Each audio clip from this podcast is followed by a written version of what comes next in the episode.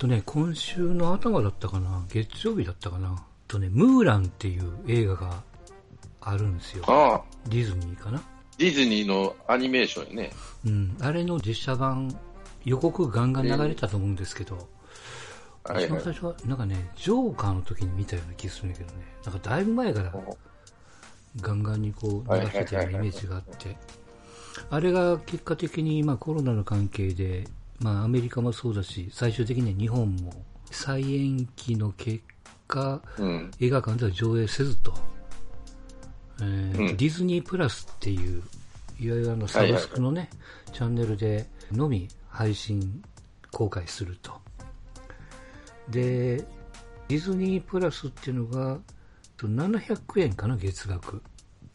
700円うんプまあラス、まあまあまあプラス税なんですよ。うん。で、はいはいこのムグラに限って言うと新作なんで、うん。プラス3000円ぐらいかな、払わないといけないんですよ。え、そんなに払うの？そう。だから最終的にディズニープラスっていうの入ってない人は、1からやろうとすると4000円ぐらいかかるんですよ。そんなに払うの？うん。ただだまあ、ちょっと買った方がいいんじゃないの？そうそう、もうちょっと待ってってことになるけどね。うん。うん。で、まあ日本だけかいなと思ったら、どうやらアメリカもそれぐらいな感じなんですよ。うん。で、まあそれがどうなんやっていうのが、まあちょっと、ざわついてましたわな。そら高い。いでや、ーあの同じ頃のうーんとアニメーションでなんなんだったかな2分の1の魔法みたいななんか親父さんがととある魔法で下半身しかなくて上半身を取り戻すために兄弟が旅に出るみたいな、まあ、そういう映画もあったんですけどそれはあの延期延期で上映するんですよ映画館でねうんうん。で、まあ、映画館、まあ、僕も映画館で予告編ガンガン見てましたけどうん。最終的に映画館はだからガンガンに予告かけるってことは、まあ、もちろんそのディズニーからも言われてるってこともそうやけども、まあ、ある程度収益を期待するわけじゃないですか、うん。入ってほしいから予告編を流すわけやからね、うん。うん。うん、でそれがまあどういう意向かその映画館ではかけまへんでとうん。なると、まあ、映画館ってどうなんかなと思ってね、うんあのわりかし日本ってあの、うんまあ、今はちょっと僕もよくわかんないけども昔は東宝系列とかうん。東映系列とか、あの配給によって違うね。そうそうそう会社によってこう映画館が決まってたところがあったけどもうん。今はそれよりも、まあ、どちらかといえば、まあ、さイオンシネマからなんとかシネマみたいなね、うんまあ、会社がやってるところもあるけどもなかなか今のこの映画その映画を作ってる会社なんかは、要はどこでかけようがいいわけじゃないですか見てくれて金が入ってさえすれば、うん。うん。でそれをこう映す映画館をすっ飛ばされるようもんなら、うんなかなかこうしんどいですわな。あの、ういわん。ゆるアカデミー賞なんかもよく話題になりますけども、映画館で書けない映画も実際その、あね、候補に上がったりするから、特にネットフリックス関係はね、うん。うん。まあ時代の流れは、あの、いわゆるこう、レコード屋さんが厳しくなっても、ダウンロードハイもしてるような、まあそんな感じに近いのかもわかんないけど、うん。なるほどね。でも、今、ムーランってあれでしょ？中国ものでしょ？中国もの。もうディズニーもそっちへシフトしてんだね。話を。やっぱ向こうの市場っていうかさ、トランプは過酷になって怒るかもしれんけど、やっぱりそっち行っちゃうんだよね。まあマ今だか、ーケットでからいからね。そうそう、人も多いし、金も出してくれてるし、そうそうそう。もう映画の配給っていうか、その制作元はもう中国ばっかなんだってね、今。うん。アメリカのハリウッドは。もう、チャイ、チャイニーズっていうか、チャイナにもう侵食されちゃってるわけでしょ？そう、だから結局その映画の舞台がもう中国になっちゃうから。うん、だから、プロパガンダじゃないけどさ、使われちゃうわけよね、うんそっちの方に。うんやっそういうことやね。ぱりさ、中国人というか、あの、漢民族に金持たすと、ろくなことがないって言ったらあかんな。考える方が派手だね。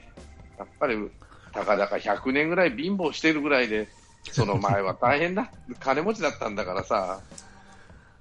ししかもダメだったら入れ替わっていくわけだからね。漢の前は、あの、モンゴルだとかさ、うん。朝鮮、朝鮮ね、あの、満州とかね、民族入り乱れてるから、そこの、そら、民主主義なんてへったくれもねえよな、この、いや、っていうか、金持たしてバンバン使って、うん、人間の急所を知ってるからね、彼ら。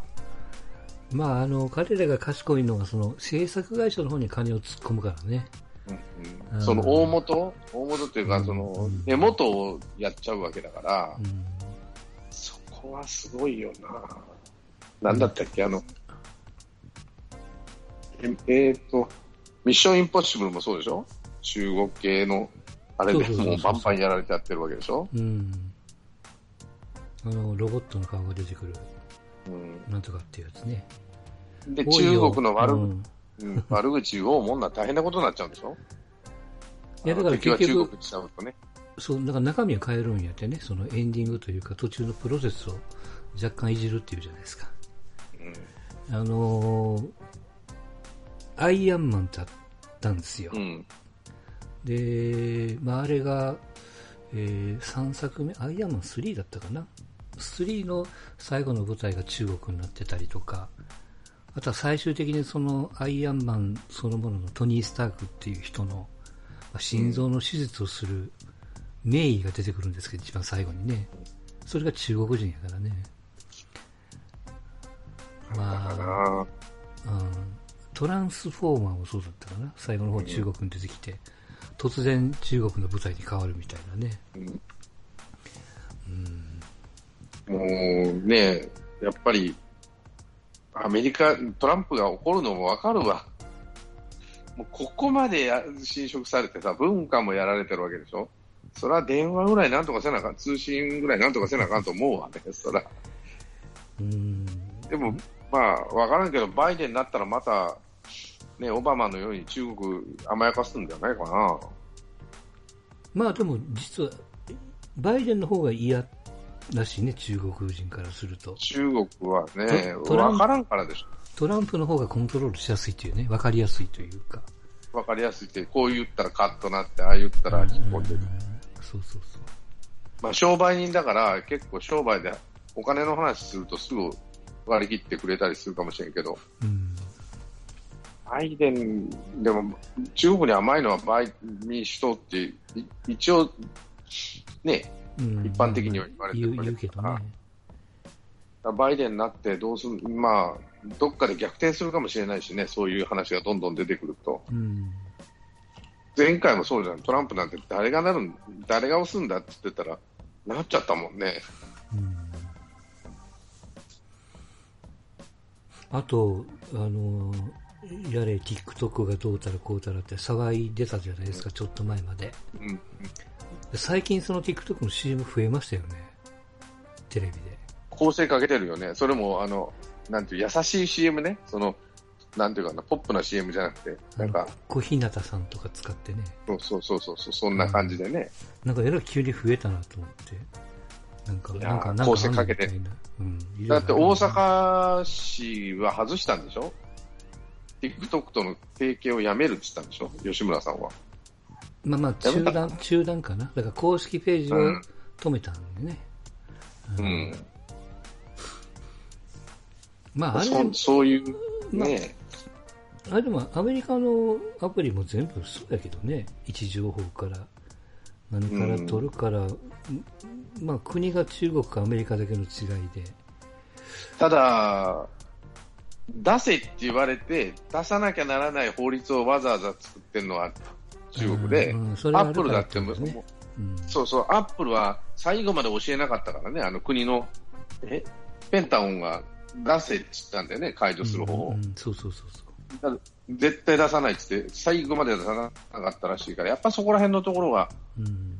出せって言ったら出さざるを得ない国と、出せって言っても嫌だと言える国と、どっちが正しいってなるとね、どっちがいいってなるかもしれないねと。うん、でもその辺はあの香港の一件から何から見てもね、わかるし、でも俺、まあ、中国はなんでそんなにって思うけど、別まあまあ、共産党のね、あの一党独裁で自分らの利権を守るためっていうのは分からんでもないけど、やっぱ民族がぐっちゃぐちゃになるんでしょうね、あれ、共産党が仮に一角が崩れたとすると。うん、わけわかんないと思う、俺。ね、投資取れないと思うよね、基本的に。だから中だから台湾え香港の件がこう何が何でも外に出さない、あの潰してしまわないと、うん多分治安維持ができ各省で治安維持ができないんやと思う。それぐらいやっぱ複雑なんでしょうね、あの国は。我々が考えている以上に。だからそうなってくると、まあ、泳がされてるじゃないですけど、まあ、台湾しかり。やっぱこう、うん。いいい一国性みたいなね、うん、どこまでこう強引にやってくるかわかりませんけども。ちょっまあと台湾はね、もう、香港は返してもらったもんだから、うん。そら手放せないけど、台湾はもう元元からというか、ね、離れてるもんだから、うん。そこまでやいやい言う必要もないかもしれんけど、それでもなんあの認めるわけには当然いかないんだから、でもあの習近平も胡錦涛一派に今、押されてるからね、うん大変らしいですね。大変みたいね。うん、そうすると、うーん、ますますトランプ、あの習近平の一派が強引に推し進めるんじゃないかなって気はせんでもないけどな。うんそうすると、トランプが残ってもらった方が楽っちゃ楽かな。うん、そうそう、だから中国的にはもうトランプが残した方が本当は楽なんで、実はそうしてるっていうね、話はありますけども。でも民主主義の弱いところですよね、そこは。うん。そういうもんにコントロールされるのと、なんだったかな、なんかで見てたけど、民主主義って万能じゃないから、うん。うん、じゃ今ちょうど岐路やと、その一国でどんどんどんどんその例えば中国とか、えーまあ、ロシアもそれに似たようなところあるんだけど、うんあってないような民主主義の国なんだけど、そういうところとの、まあ、差がどんどん開いていくんじゃないかと、民主主義は勝手なことばっかり嫌がるから。うんうんそうなると、どっちが合理的かって話になる。ななんかテレビでやったら合理的なのはやっぱり独裁主義の方が合理的やっちゅうてね。うん、だからまあ今回のそのコロナの一件で、まあちょっと細かい政策かもわかりませんけども、うん、要するに一律金を配って、うん、ね年金とかそういう保障を全部やめてね、最低限一人、まあ、月10万ぐらい配ってやるみたいな話も、まあ一部ヨーロッパでも始めてるじゃないですか。うん。うん。で、まあ、そうなってくると、うーんと、まあ、勤勉な日本人は、あの、まあ、生活保護を受けるのをちょっと後ろめたい気持ちがあるような国民なんでね、なかなかそういうふうなのを受け入れづらいかもわかりまわからないけども、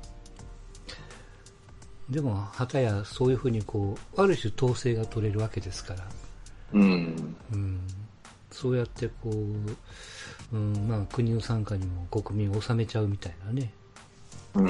ことをやった方がまあ手っ取り早いと、動かすには。一回それをやっちゃうともう勝ちやからね。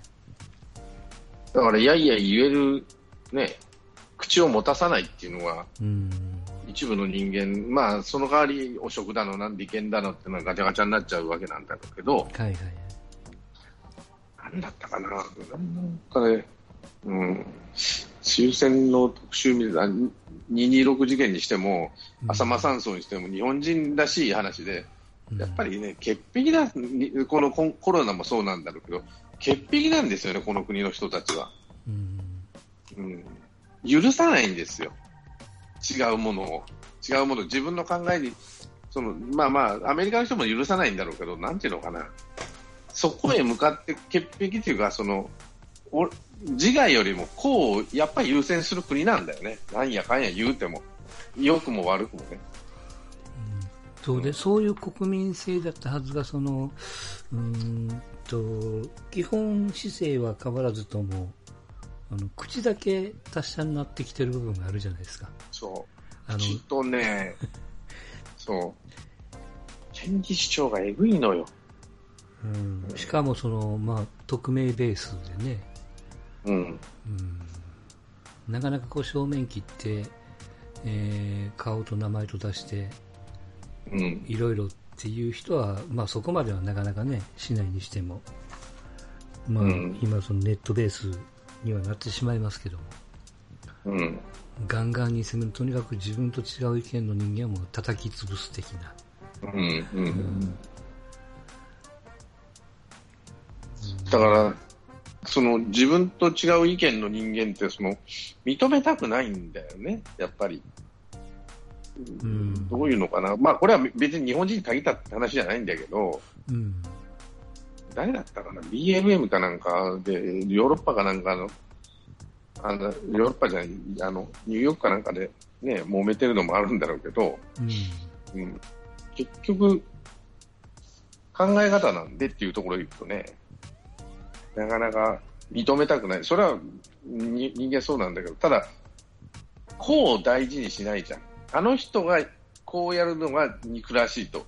あんたがやってりゃいいじゃんって話なのは、自粛警察なんか典型じゃない。うん。あんたがちゃんとしてりゃいいのに、隣の人がちゃんとしてないと、なんで腹そんなに腹が立つの？って話になるわけで、うん。うん、でそれを強要するじゃない。強要強要する人が多い。あと同調圧力ね。うんもう日本人って正絶対正義感の名のもとにね。そうそうそうそう、うん絶対マスクしないともう何言われるか分かんないっていうような、今世の中じゃない。うん。多分電車乗っててマスクしてない人なんかまず一人もいないでしょ。めったに乗らないからね。うん。で、喋らないでしょ。電車内で。うんいや、喋ってるのはじじいちゃんばあちゃんだけですよ。うん、あの、人の迷惑を考えない人だけだけど、うん。そうでもあんたらが一番危ないけどなって思うんだけど。だからそれが日本人ってさ、良くも悪くも潔癖なんですよね。うん。潔癖を求められるっていうかさ、それは個人だけじゃなくて企業もそうだからね。うん、企業もやっぱそれに何でもすぐ謝っちゃうじゃん、とりあえず1回目は。うんまあ、何でもいいからいいいろんな人の目がきつくなったからね、いろんな手段そうそで。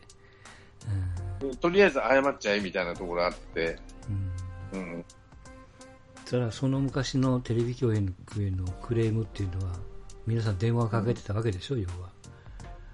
ほっとけいってなもんやったけどさ、今ネットが炎上するとか、いや、ネットが炎上したって。たかが知れてんだけどなって俺は思うんだけど、うん、で数字が出るからね。で、その数字が出ると、やっぱ金出してるスポンサーが気にするし、そうするとまあ安左右全にと。うん。うん。だからどんどんどんどんつまんなくなってきて、やっぱネットの方が面白いやって人がやっぱ増えてくるのは間違いないだろうなと俺は思って。だからまあそういう意味では、あの、ちょっと元に戻ると、その、その昔音楽がレコード、CD を売ってた側が、結局もうすっ飛ばしてもダウンロード販売で、今はもう逆転してるし、もう一つ言うとストリーミングの方が銭が入るみたいなね、うん、感じだし、まあ、そういう、うん、世の中の流れに基本的なその社会生活も含めて、やっぱこうシフトししつつは、まあし、もうしてるん。でしょうけども、うん。うん。まあ、それにこう、まあ、慣れていくというか、慣らされていくのはもうやむなしかなと。ううん。ん、で、その中で、じゃあこう映画館っていうポジションですよ、映画の。見る側はもう、う んあの、まあ、画面がちっちゃいかもわかんないけども、配信で、パソコンで、テレビで見れりゃとりあえず納得はするでしょうけども、うん。うん。映画館やってる方がね、うん。いまだに、まあ多分将来的にもそうでしょうけども、多分満タンにはなかなかできないと思いますよ。うんそうどうするのかね、うんそのイオンシネマみたいなしあのシネマコンペシネコンかうんみたいなところはその企業体がでかいしさ、うん。人件費もそんなに、まあ、あの、かかってないし、なんていうのかな、えーっと、一括買いしてるから、それほどまあだしんどくはないだろう。要はその、ちょっと縮小すればいいだけのことですよな。あの、単価とかどようするの？単価はしんどいでしょうな、本当に。単価はもうやばいやろね。うん。いや、あの、ライブハウスとかさ、うん。いや、そうそうそう。なえっ、とね、俺な、日経読んでたのかな、今一番きついのは、イベント会社なんだってね。うん、そうですよ。イベント会社もう瀕死の重症だっていうんで、多分、この夏超えて持たないところは山ほど出てくるんじゃないかって話だし、うん。そういうライブハウスとかもそうだろうし、うん。旅行会社もどんどんどんどん潰れていくだろうしと。うんほんでいいのかなと思っちゃうんだけどね、俺。うん。で、この週末テレビとか見てると、だんだんね、世の中の人が、ん？ってなってきてるわけなんですよね。うん。ちょっとずつ気がつき始めて、そんなにきつくねえぞ、これっていうような話。で、加藤さん、厚生労働大臣が、うん。感染症の第5類、え第2類か。一番はなんか、第、今第2類なんでしょ？そうそうそう。それをちょっと SARS と結核と一緒かな。うん。うん。で、コレラより感染症としてはきついことになってんだよね、これ。そうそうそう、今はね。だからそれを下げようか、下げましょうかって話になってるよね。うん。うん。というか、世の中のその流れが、これ大したことないんじゃないもしかして。それより経済なんとかしない、人動かないと困るよねっていう話が出てきて、ちょっと前で GoTo キャンペーンしようもんなの、いやいやいやいや言ってたけど、うん。やめろやめろ。いや、そんでどこじゃないっていうか、いや、大かかっても大したことないし、大したことあるのは大大体統計でいくと、80代以上とか70代以上の基礎疾患を持ってる人みたいな感じになってきてるから、うーん、だんだんちょっと流れがそっち行くのかなって気はせんでもないけどね。うん、だからまあそこで一つ公にしないといけないのは、うーんと、まあ多分反対の人はあれなんですよ。若い子がえ本人は重症化せんでも、えー2類から格下げでなったら、えーと入院を強制しなくて済むんで、金を持ってる人がうろちょろすると。そうすると、年寄りにかかる確率が高くなるんで、そうやね。いわゆるこう、まあ、年寄りのをあのがかからないような政策、隔離なのか、うーんとあるいは諦めなのか、何らかの手を公にしないことには、これ、下げれないんですよね。うん、だからそこのところは、まだ今までは分からん分からんできて確かに重症化する人もいるけど、だんだんだんだん分かってきて、もう若い子、もう20代、30代以下では1人しか死んでないんでね、あのすあの糖尿病の相撲取りだけだったんですよね、そうそうそう。30代。うんだから、あもう若い子はなってもちゃんと治ると。そのまあ、後遺症あるなしは多少あるらしいんだけど、ほとんど治ると。で、マスコミはもうほとんど危ない危ないって言って、えー、なん死にかけたとかね、まあまあ実際死んだ人もいるけど、でも50代以上ばっかりじゃん。あの、70代が8割かうん。6割か7割ですよ。60代以上か、8割ぐらいは。ほとんど死なないじゃんっていう話になった時に、あの、マスコミはやっぱ恐怖を煽うと本も売れるし、テレビもみみみんな見るし、こんなもん大したことねえよって言ったら、商売上がったりだから、それは煽るわねえって話になるから、うん、うん、だからだからそのマスコミがちょっと一つ正解というか、あのまあ、タイミングをうん世間が逸したのは政府が逸したのはあの頭からやれば別に問題なかったけども今こんだけこう人がガーッと増えちゃった中でさっき言った金を持ってる人がうろちょろしててこれを年寄りに移したらどうするんやっていう。うんお前らはええと。逆にね、うん、だからそこははっきり言えないんですよ、うん、逆にね、40代、30、30、50代以下の人、ほぼほぼ治る人は、逆にかかった方がいいのかもしれない。抗体持った方がいいよって話になるかもしれない。だから積極的に外出てくださいよと。であの病気になってでもあの抗体あの、スウェーデンかなんかそうなんでしょ？で徐々に成功しつつあるんやってね。もう、もう抗体持ってると、ほとんどの人が。6割、6割が目標だっつったのかな。うん、とで日本がそれをやらんからどこや世田谷やったかなあの新宿がやったように、ローラー作戦でとりあえずあれバカかなと思って。あの誰それ構わずとにかく検査をして、えー引っかかった人は治していくみたいなね隔離してあバカかな、この人と。保険者をも減らす政策を取ると一応こうモデルケースとして新宿はそれで時間はかかったけども成功したっていう。あのトータルから見ればね、うん、ただしそのやり方をするとあの人が動かんようになるから経済的にはしんどいよっていうのは後ろにはあるんやけども。仮に陽性だって言われた人がうろうろしちゃってパーンと当たっちゃうかもしれない。いや、別になりゃいいんだろうとさ、その重症化しないっていうの。は。だから若い人はもう関係ないですよと。ただ、年寄りの人はマスク、年寄りと話すときはマスクしてくださいとか、手洗い、年寄りの人は手洗いしてマスクしてくださいとか、えっ、と、若い人と食事は1時間以上はしないでくださいとか、もう制限、年寄りに制限かけるしか方法ないんですよ。経済回そうと思って。そうそうそれも言うしかないと思うよ基本的にはだから、それをマスコミもよう言わんわけよ、年寄りに嫌なことは。まあもう当然政府もよう言わんし、厚生労働省も言えない、思ってると思うんだよ、厚労省は、分かってる人は。票年寄り止めりゃい。票を持ってるからねうん。だから年寄り制限しろなんてよう言わんから、国会議員はね、それは別に与野党ともの話であって、もちろんもちろんうん。だからそこを、いや、あの、お年寄りは制限しない、お年寄りさえ制限すれば経済回りますからっていう話にししたいけど、お年寄りは金あるから別にさ、経済なんか回らなかっていいんで、仕事しなくたって金入ってくるんだから、年金だって入ってくるし。うんね。だから若い人がどうなるか知ったこっちゃないと。みんな我慢しろって、それもおかしな話じゃないけど、うん。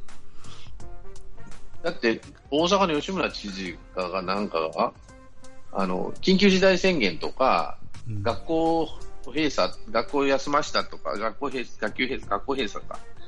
意味ありましたかって専門家は全くほぼほぼ意味なかったですねって話、日本ではないですよって話になったよね。うんだからもうまあ緊急事態宣言ないってね。検証した結果ね、まあ、それだから前回のえーっと勉強した結果があるから分かることであって最初はしょうがないですよ。分かんないから。うん、それはやってみないとわからんもんで、やってみたらあんまり効果ないで、効果って意味なかったですねって話になって、うんうん。でも今でも緊急事態宣言いつになったら出すんだって人、マスコミは言うからね、今でもだよ、アホじゃねえと思って見とったけど、いやだから基本的にはそのゼロベースで考えるからですよ。うん。うん。それはもう無理ですよって、そんなもんね、結核より緩いもん、ゼロベースにできるわけねえじゃんって俺は思ってたんだけど、あのちょっと話変わりますけど、まあ、さっきのあれに関連しますけども週末22日だったかな？あのワウワウで、えー、とサザンの無観客ライブやってたんですよ、うん、うん、えー、と2時間ぐらいかな、キープスマイリングってことで、フルで流してました。わでそれをこう僕見てたんですけど、えーそのね、それが、えー夜やってて、その一つ前に、え1年前のライブを流してたのかな、東京ドームの。うんえーサザンがちょうどこう40周年迎えましたみたいなライブ。うん、それはもちろんお客さんが入ってのうん。フルでね、入ってライブなんで、なかなかこう曲の構成もすごく良くて、うん、あの見てて、まあのめちゃめちゃ感動はしたんですけども、そのやっぱね配信、無観客の配信ライブは、うんまあまあ、桑田が、えーまあ、テレビの人ってこともあって、間間の MC を、当然客がいるときは客をいじったり、身内をいじったりして、うん、盛り上がって客の反応とともに盛り上がるんでしょうけども、うん、やっぱりね、誰もいないところにあるいはスタッフに声をかけるしかないわけじゃないですか。うん、だからその MC のトーンにしても内容にしても、あの、まあ、ボケてるんやけども今一つ盛り上がらず。しょうがないよな。うん、で、まあ後半の方はあれ横浜アリーナでしたけども、えーっえーっと何？アリーナ？要するに1階席の半分ぐらいを、サザンっていつもあの踊り子さんがいっぱい出てくるんで、うん、それがこうね、客席をガッと埋めて、紙吹雪を流しながら、あれ水も今負けないんで、いろんなことがあるから、その間に紙吹雪でやったりとかね。して、まあ、やってるものの、あのー思ったのが、まあ、例えばディズニーランド行きました。ガラガラでアトラクションいっぱい乗れました。でも、うん。なんていうかな、その、並んでるとか、人が多いっていうのも込みで楽しんでるところがあるのと一緒で、ライブもやっぱね、客がいないとね、その、歌に、えー桑田の歌に乗ってる客を見てる自分が乗っかれるみたい まあね。な。うん。それがね、やっぱ全くないとね、あのーなんか、テレビ番組見てるみたいな。そうそうそう。歌番組見てるみたいなそれこそうん M ステをずっと2時間見てるみたいな。うん。それが、いや空間やからね、まあ、まずライブ会場に行くって、なんだめんどくさいことするか空間を見、まあ、生の本人を見たいっていうのと、やっぱ空間だからね、あれは。うん。空間見、空間を感じに行って、あと、動きとかさ、うん。観客、やっぱプロの歌手とか、なんていうか、あのライブミュージシャンっていうのは、その、なんていううねりをかん感じ取れるじゃん、あの人たち。はいはい、そうね。うん。それに応じてこう、歌が変わっ、なんていうか動きっていうかさ、うん。うねりを自分で作ったり、感じ取ったりしてうん変わってきて、それが面白い、よかよかったりはするわけなんだけど、うんちょっとね、やっぱショックやったな、その、ライブの中身は、これ前も言いましたけども、セットリストがいろいろこう、まあ基本的にはノーマルで、そんなに昔の曲もガンガンに入れてるわけもなく、ちょっと時間も短かったってこともあってね。うん。まあでも、でもなと。うん。やっぱこう盛り上がりには、僕が見てる中でやっぱちょっとこう、欠けてるというかね。まあ厳しいなと。一応こう構成的には、えーいつもやってる舞台監督ががっつりやったらしいけども、うん。確かステージだけ見ればまあいいんでしょうけどね、その会場を映すと、まあ人がおるところに、うん、まあ誰もいず、あるいはその LED のライトがあって、今はもうね、うんと、客に、その、なんていうかな、手につけるライトを渡して、あの、ジャニーズじゃないけども、会場側が全部コントロールするみたいなね。まあ、それも確かに客席にガッとこう巻いてやってましたけども、やっぱ寂しいなっていう、まあ、50万人見たと言われてるライブですらね、うんああ、なんかよくやってくれましたっていう、その、うん、アーティストに対しての感謝の気持ちはあるけども、うん。じゃあライブの中身はどうやったかっていうと、やっぱちょっと、まあ盛り上がりにかけちゃうわね。うん。いや、それがね、そういう、あの、大アリーナでやるライブじゃなくて、例えばこの時期しかできないものとかね、うん、例えばアンプラグドみたいなこと、そうそう、ちょっと形を変えてね。うん、そうそうそう、アンプラグドみたいなこととかうん。すればいいんじゃないと思った。ら、ずっと全編ね、うん。アレンジ変えて、はいはい。例えば、勝手にシンドバッドアンプラグドでやってみるとかね、うん、例えばの話で言えばさ、うん愛しのエディをそういうのでもうがっつりやるとかね、うん、でもどうせ客いないんだからみたいな雰囲気でさ、その、そういうノリでやって、その、今の客入りと同じパターンでやるのもまあまあいいんだろうけど、俺はそっちより今でしかできないことをやった方がいいんじゃねえかなと思うしね。うん、レア、レアなことね。うん、そのそうそうそうそう。客がいないけども、ちょっと変わったことやるよみたいなね。例えばバラードの歌ばっかり並べるとかね、ずーっと、サザンみたいな100バラードだけでも3時、4時間ぐらい持つんだから、あのバンドは。うん、わざとそういうことをするとか、うんまあ、他の人たちだったら、その、人のカバーをするとか、まあ、桑田佳祐なんかよくやるじゃん、あの、うん。紅白歌合戦やるからね。あれ、あれの、もうちょっと、ゆ例えば洋楽をやるとかね、あの人ならやれるだろうし、うん、そういうことをやったらどうかなと思うんで、その配信料を安く済ましてね。うん、でな、スタジオっていうよりも、そういうあビッグアリーナじゃなくてもいいからさ、うん。ライブハウスをちょっと借り切ってやるとかね。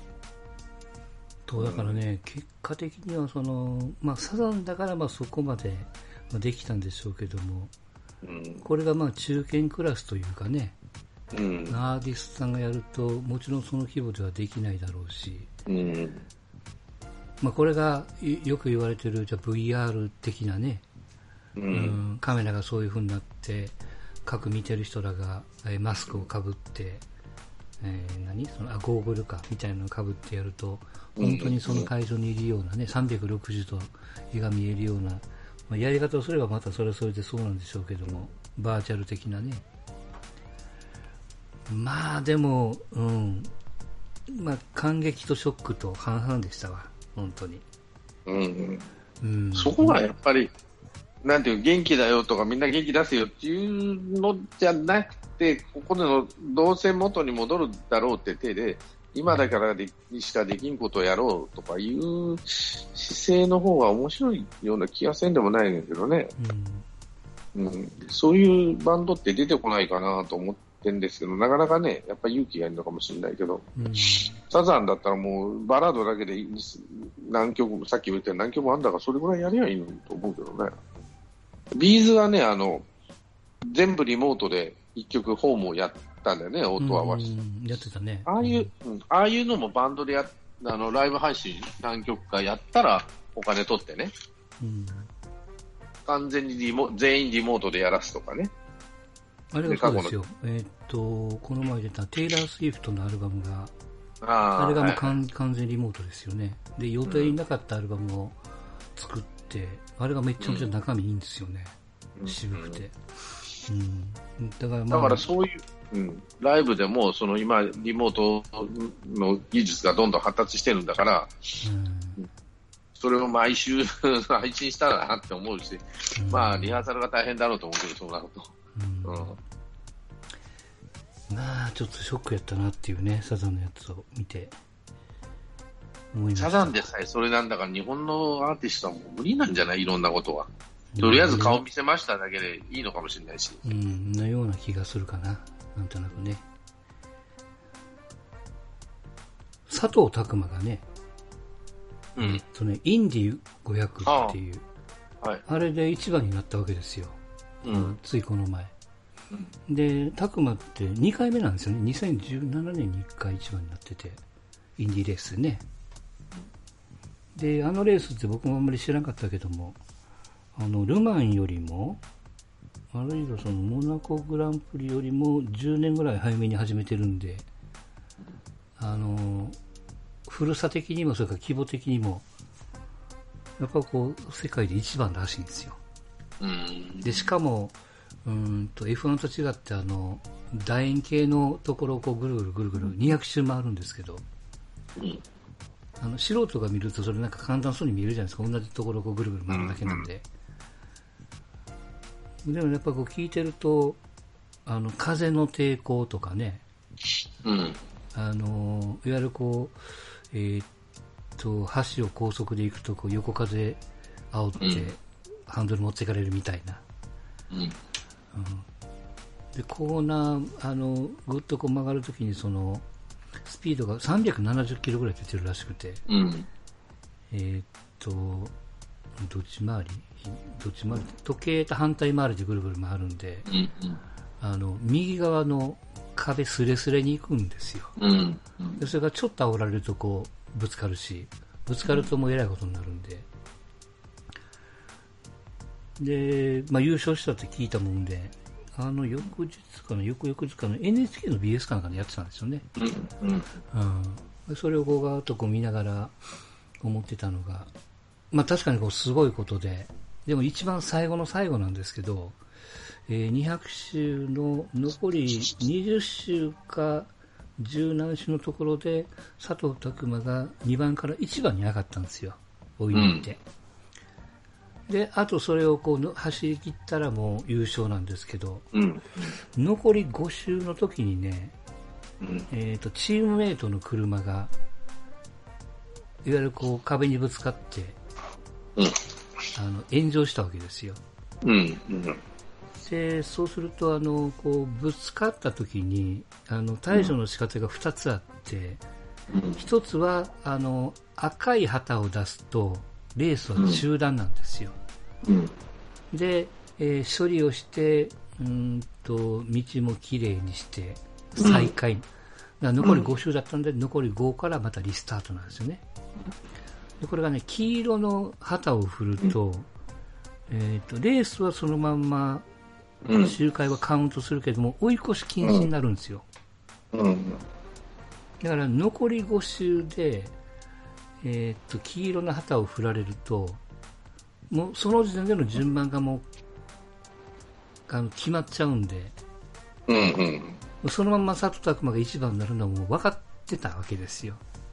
うん。でも旗が黄色だったんで、うん。これはもうあの解説の人もアナウンサーも、これ決まりですなと。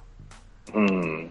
で問題はそのやったタイミングで、これがだから、う残り10周とか15周だったらまた本気の、うん、本気のあと数周はできたんですけど、最終的にはその残り5周のところで追い越し禁止のままずーっとこう先導者が、うんえー皆さんをこう先導してただ単に5周回るみたいなね、うん。ことで終わっちゃったんでちょっと一部ではなんやあれはみたいなうん。ことを言われてたりとか、うん。うん。レースそのものはすごかったし、佐藤拓磨のその追い抜いて一番に上がったタイミングも完璧だったんですけど。たまたまこうクラッシュした、うん、車がチームメイトであったりとか、うん。残り5周のタイミングであったりっていうことがあってね、うん。まあ、やいのやいの言われてるっていううん。ところがあったんですよ。なるほど。うん。カーレースとかで見ます？ああ、地元なんでね。あ、そうやね。それはそうや、ね、でも最近見ねえな。もう全然見てねえな。うん中学、うん。ちょっとま、ま、見た時もあるけど。でね、うんさすがにね、あそこ、あのインディアナポリスさんの30万人入る会場なんですけど、当然無観客だったんで、30万、すごいね。うん。あって10万あったとうん。まあ、異様でしたよ。うん。うん。なんかレースの冠スポンサーが NTT かなんかでしたけど、あの、F1 って音が違うのよね。俺、うん俺んち聞こえるんですよ。うん。あの、レースがやってると。うん。でバイバイクは聞こえてこない。それほど大きくないからね。エンジンがちっちゃいから。うん。車、F1 だけはすごい甲高い音だよ。うんすごい音するもんね。キーンっていうか、なんていうかな。うん。やっぱ違うなと思って。うん。で最近の車ってなんかちょっとやっぱモデルが変わってるというか、あのーちょっと僕は説明しづらいんであれですけど、どっかでちょっとね、YouTube なんかに上がってますけども、ちょっと車の形が変わってたりとかね、あの、ん。ドライバー席を守るようなこうシールドがざっとされてたりとか、うん、いや、なんかちょっと久しぶりに、佐藤隆でも今42かな？もうええ年でしょええ年ええ年。もうあの、現役の中で上の方やからね。うん。ちょっとびっくりしましたよ。う。うん。あ43か。おう3年ぶり2度目の優勝ということで。もともとは5月に開催の予定が、まあ、あの、多分に漏れずコロナの関係で3ヶ月遅れと。あしょううん、で、ちょっと無理、無理やりやったんですよね。その、レースのオーナーも変わったりしてね。いやー、でもちょっとね、ちょっと良かったですよ。久しぶりに。うん。っていう、これも週末でしたかな。この辺は本当はね、ジャンコさんの方が詳しいんですけど。うん。